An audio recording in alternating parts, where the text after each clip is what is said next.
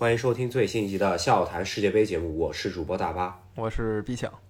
这期节目呢，稍微聊一聊啊、第三个比赛日的十六强战啊，这个呃，我觉得是我比较期待一天。首先有我自己的主队巴西队，然后还有一个就是本届我暂时还没有现场看过的日本队啊，这个也是亚洲之光了，是吧？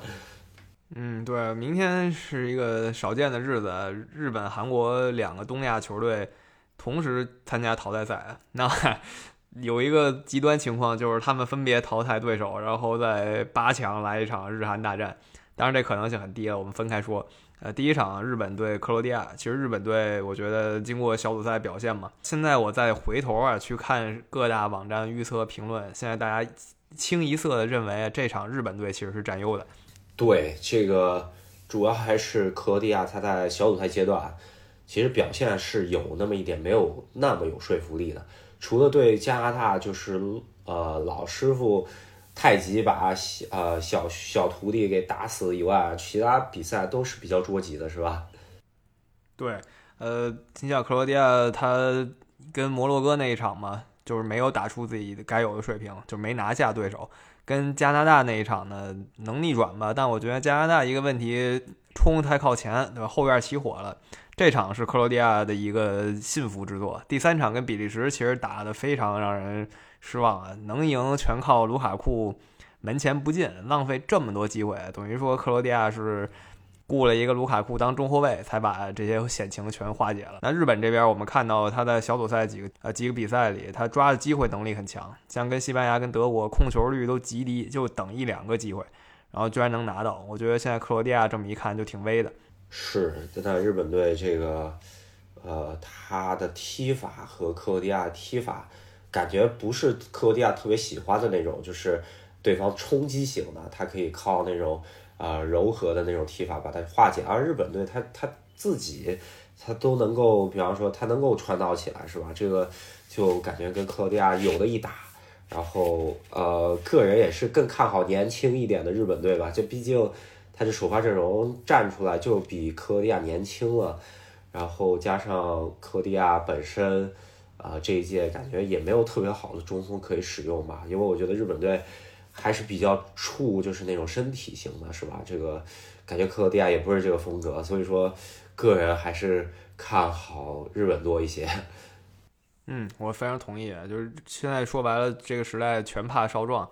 克罗地亚球员总的来说经验必然比日本队老道，那日本队就是整体活力更强嘛。现在大家在世界杯赛程之间休息也比较少了，就光这一点，大家就可以更看好日本一些。当然，克罗地亚机会也很多。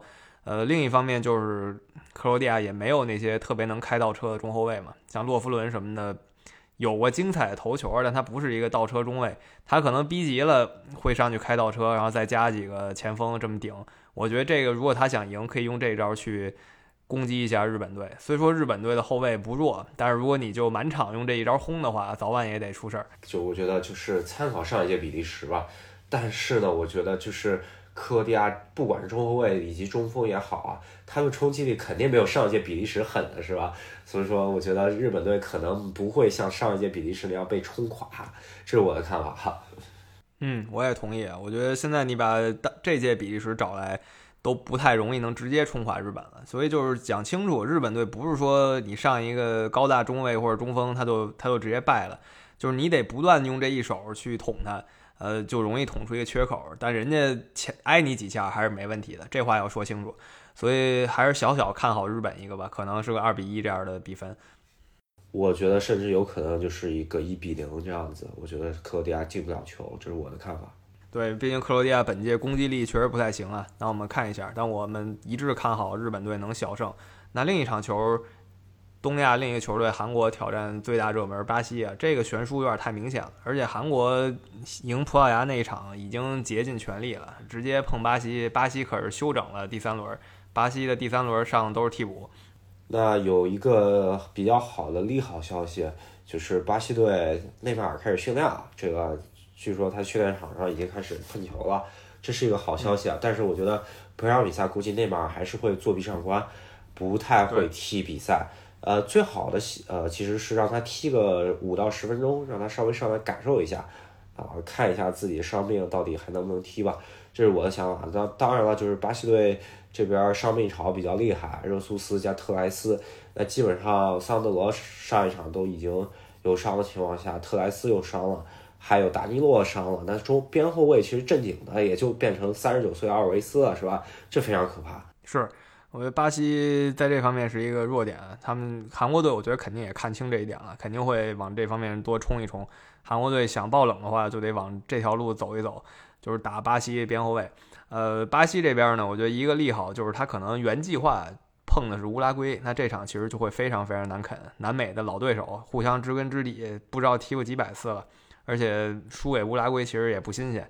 那现在变成一个实力明显弱很多的韩国，我觉得他们会松一口气。而且体力也恢复差不多了，呃，就算有边路这一条弱点吧，还是看好巴西可以至少二比零拿下韩国。那个历史战绩上来看啊，就是巴西队好像是没有跟韩国队在啊世界杯上面遇到过，这个也是可能两个队第一次在历史呃世界杯历史上正式交锋。啊之前踢过友谊赛啊，可能也就是前不久吧，印象挺深，可能也就啊半年以前六月份的时候。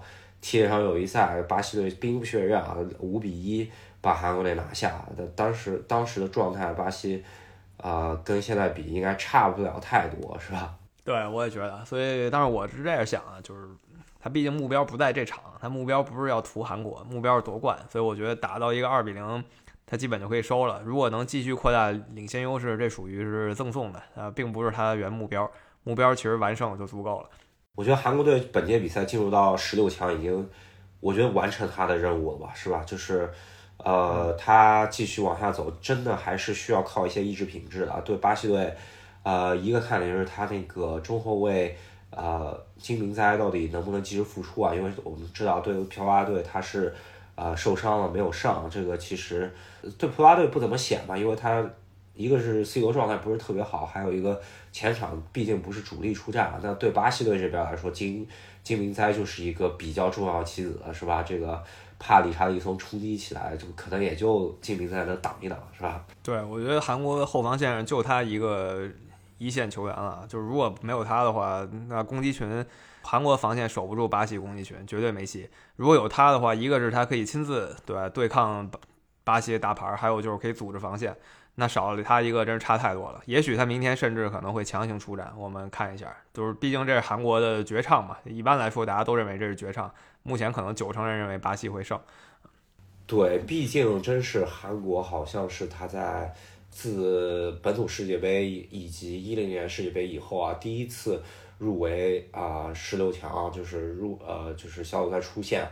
我觉得也是一个挺。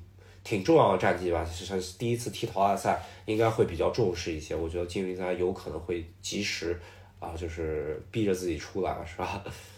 嗯，没错，我觉得这个是挺显然的一件事儿。那我们看一下吧，明天会发生什么？这不至于说韩国爆冷吧？还是认为巴西会胜，然后日本那边会有一点优势。那喜欢我们节目朋友，别忘了在喜马拉雅和微信公众号上关注一下我们，支持赫斯基大帝。对，十六强到现在为止没有任何冷门啊，就是就甚至连托尼加时赛的那种冷门都没有。那我是希望今天不要出冷门，这冷门留到最后一天吧，是吧？好，那我们下期再见，拜拜。好，下期再见，拜拜。